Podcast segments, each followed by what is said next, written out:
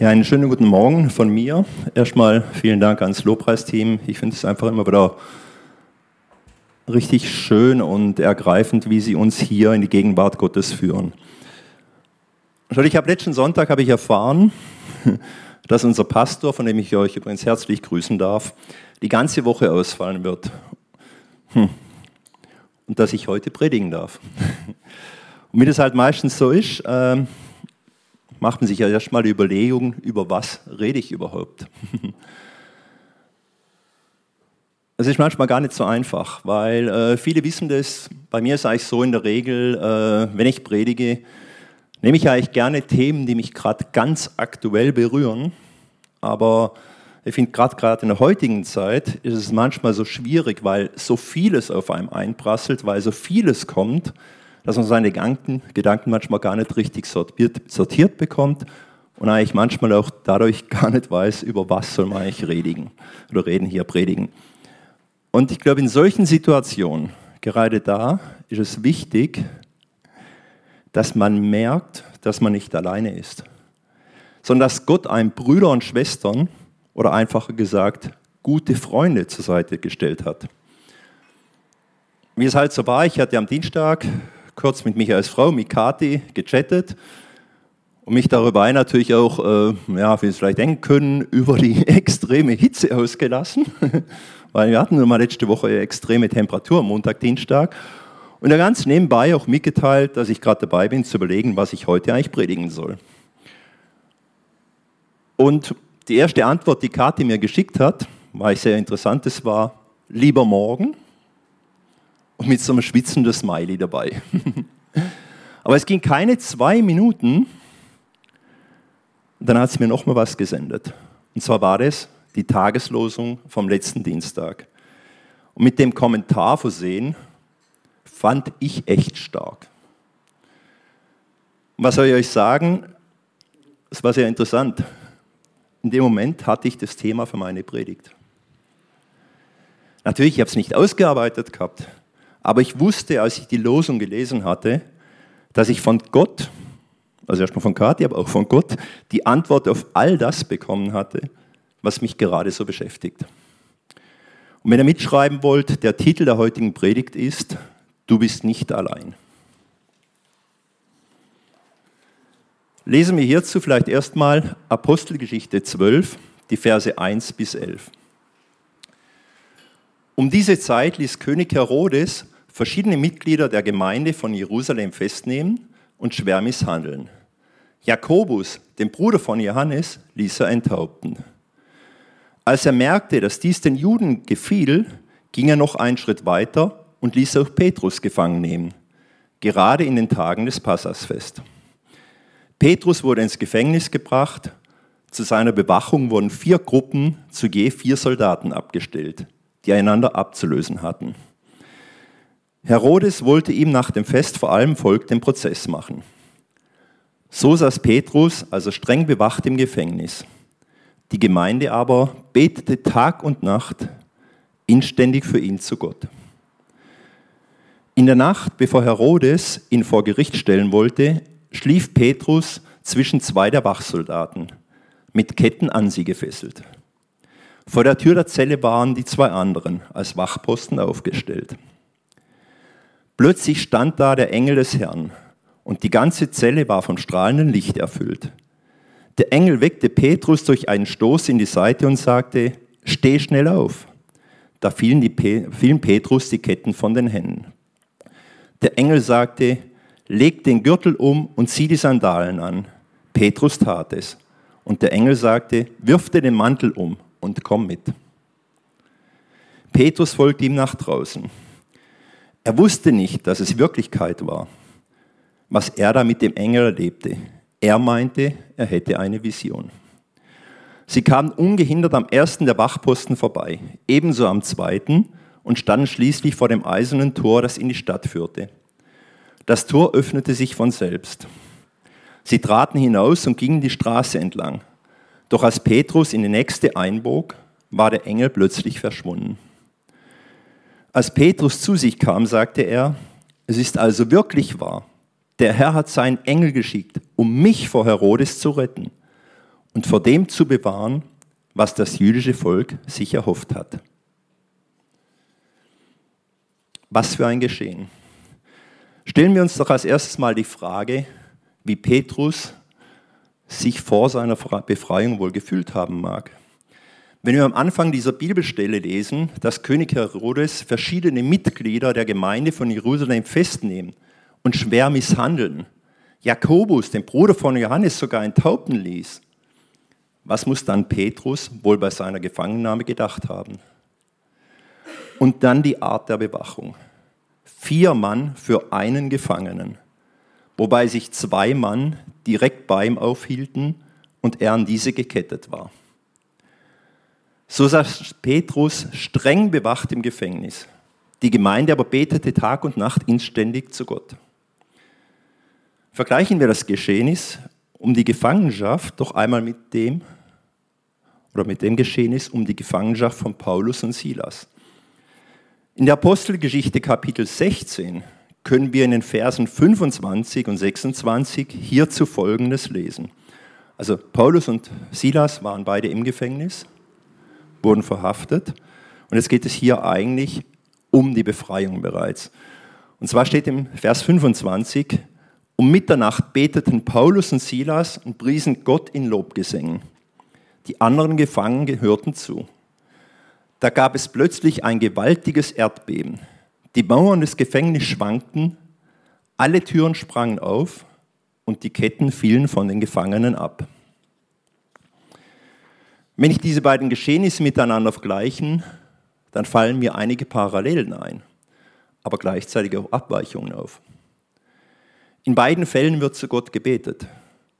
Aber während es bei Petrus heißt, dass die ganze Gemeinde für ihn betete, ist es bei Paulus und Silas so, dass die beiden in ihrer Gefangenschaft beteten und Gott priesen. War es also so, dass Petrus nicht selbst gebetet hat? Wir wissen es nicht, aber vielleicht, ja, vielleicht war es so. Vielleicht, weil er nicht konnte, weil er nicht durfte. Er war schließlich zwischen zwei Wärtern eingeklemmt, mit ihnen verbunden durch Ketten. Oder vielleicht, weil es auch anders, vielleicht war der Grund auch in den Umständen zu suchen. Nämlich in den Umständen, die ich glaube fast jeden hoffnungslos gemacht hätten. Das lässt sich hier natürlich nur sehr schwer sagen, aber ich finde es auch interessant, wenn es heißt, Petrus folgte dem Engel nach draußen. Er wusste nicht, dass es Wirklichkeit war, was er da mit diesem erlebte. Er meinte, er hätte eine Vision. Also er hielt das Ganze nicht für Wirklichkeit, sondern glaubte, dass Gott ihm nur etwas sagen wollte. Und aus das spricht meiner Meinung nach dafür, dass Petrus vielleicht nicht selbst gebetet hat. Denn wenn ich Gott im Gebet um etwas bitte, das nur noch er durch ein Wunder bewirken kann, dann denke ich, dass ich dieses in dem Moment, wo es eintritt, auch als wahr empfinde.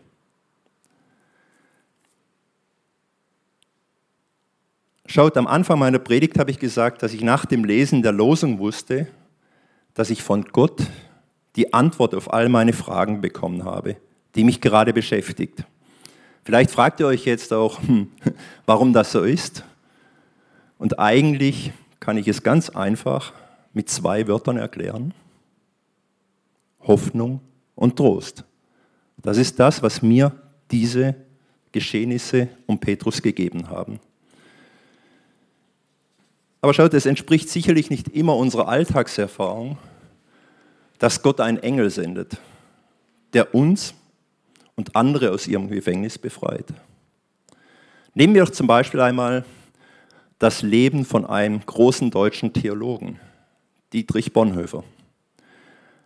Als dieser am 5. April 1943 von den Nationalsozialisten verhaftet und am 9. April 1945 hingerichtet wurde, da war kein Engel da, der ihn auf wundersame Weise befreite. Und trotzdem wusste Bonhoeffer immer, dass er nicht alleine war. So schrieb er in seinem Brief vom 19. Dezember 1944 an seine Verlobte folgende Worte. So habe ich mich noch keinen Augenblick allein und verlassen gefühlt. Du und die Eltern, ihr alle, die Freunde und Schüler im Feld, ihr seid mir immer ganz gegenwärtig.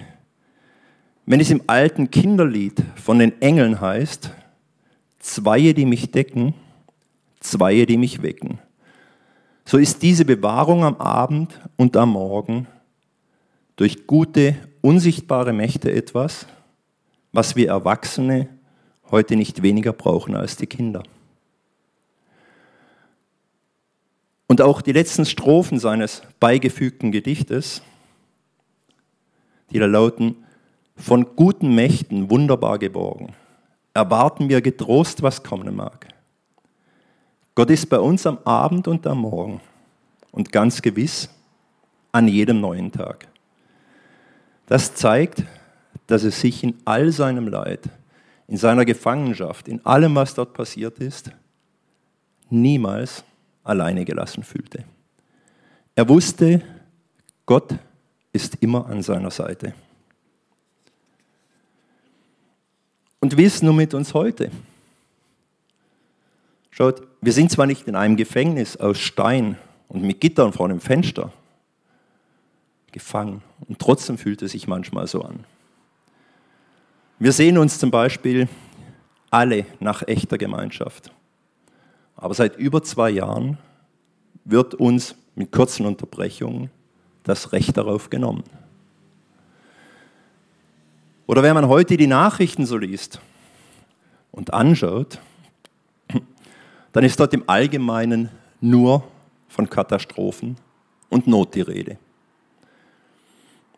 Sei es nun die altbekannten Aussagen unseres Bundesgesundheitsministers, wenn er schon wieder von einem katastrophalen Herbst im Zusammenhang mit Corona redet. Oder nehmen wir zum Beispiel den Energiesektor. Seit Beginn der Wartungsarbeiten an der Gasleitung Nord Stream 1 wurde doch nur noch davon gesprochen, was alles passieren wird, wenn Russland uns kein Gas mehr liefert.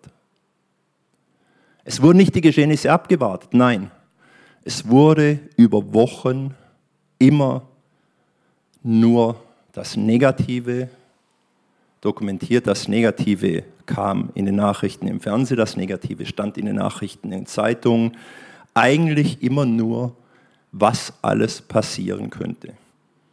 Und jetzt, da die Gaslieferung wieder erfolgt, wenn vielleicht auch noch reduziert, was sind jetzt die nächsten Aussagen?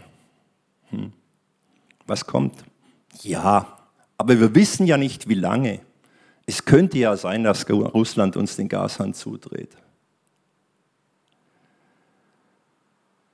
Es wurde von der Politik und der Wirtschaft alle möglichen Horrorszenarien ausgemalt.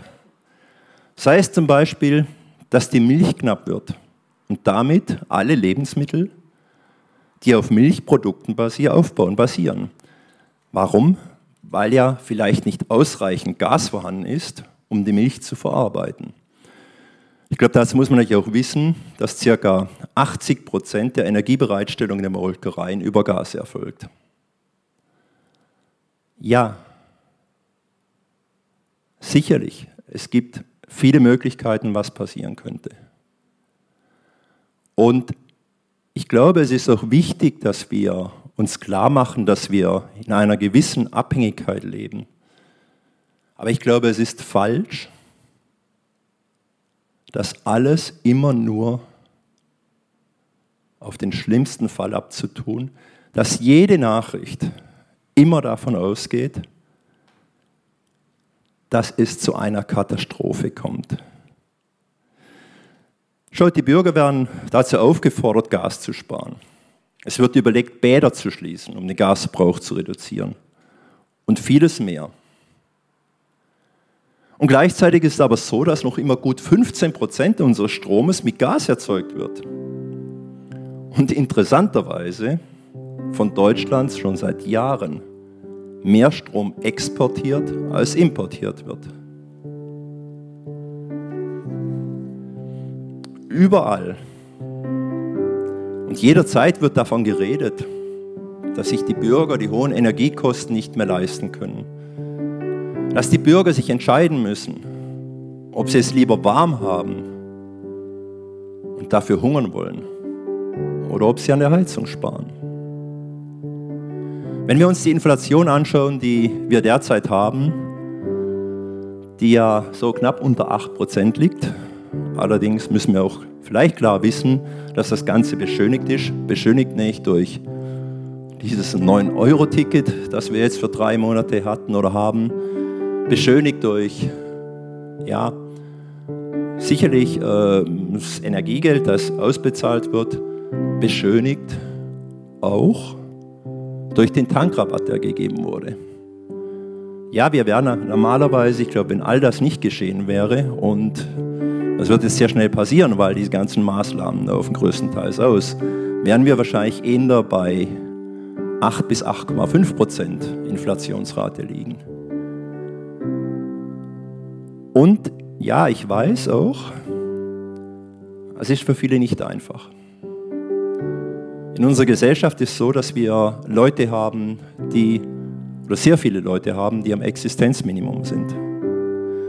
In unserer Gesellschaft ist es so, dass eigentlich, aber nicht jetzt erst seit diesem Jahr, sondern schon einige Zeit länger, es vielen Leuten nicht möglich war, Geld anzusparen, etwas auf die Seite zu legen für härtere Zeiten. Und es muss etwas getan werden, ja. Die Gesellschaft braucht Hilfe. Es ist allen bewusst. Aber was ich nicht verstehe, ist, warum dass unsere Politiker und unsere Medien immer nur auf der Basis der Angst arbeiten. Alle Aussagen, die getroffen werden, zielen immer darauf aus, Menschen Angst zu machen. Und ich weiß einfach, das ist falsch. Und ich denke, gerade darum ist es jetzt so wichtig, dass wir anders agieren. Dass wir das tun, wozu wir berufen sind.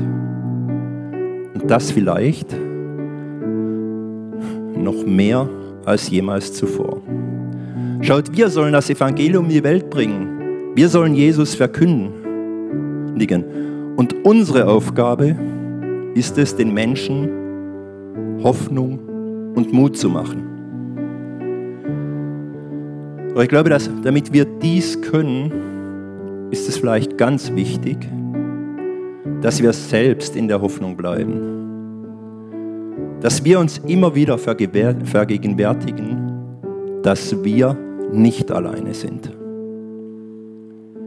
Schaut, lasst uns die sein, die Hoffnung haben und getrost erwarten, was kommen mag. Lasst uns die sein, die aushalten und durchhalten können. Lasst uns die sein, die hinhalten und gleichzeitig dagegenhalten können. Lasst uns die sein, die eine Haltung haben, weil Gott uns hält.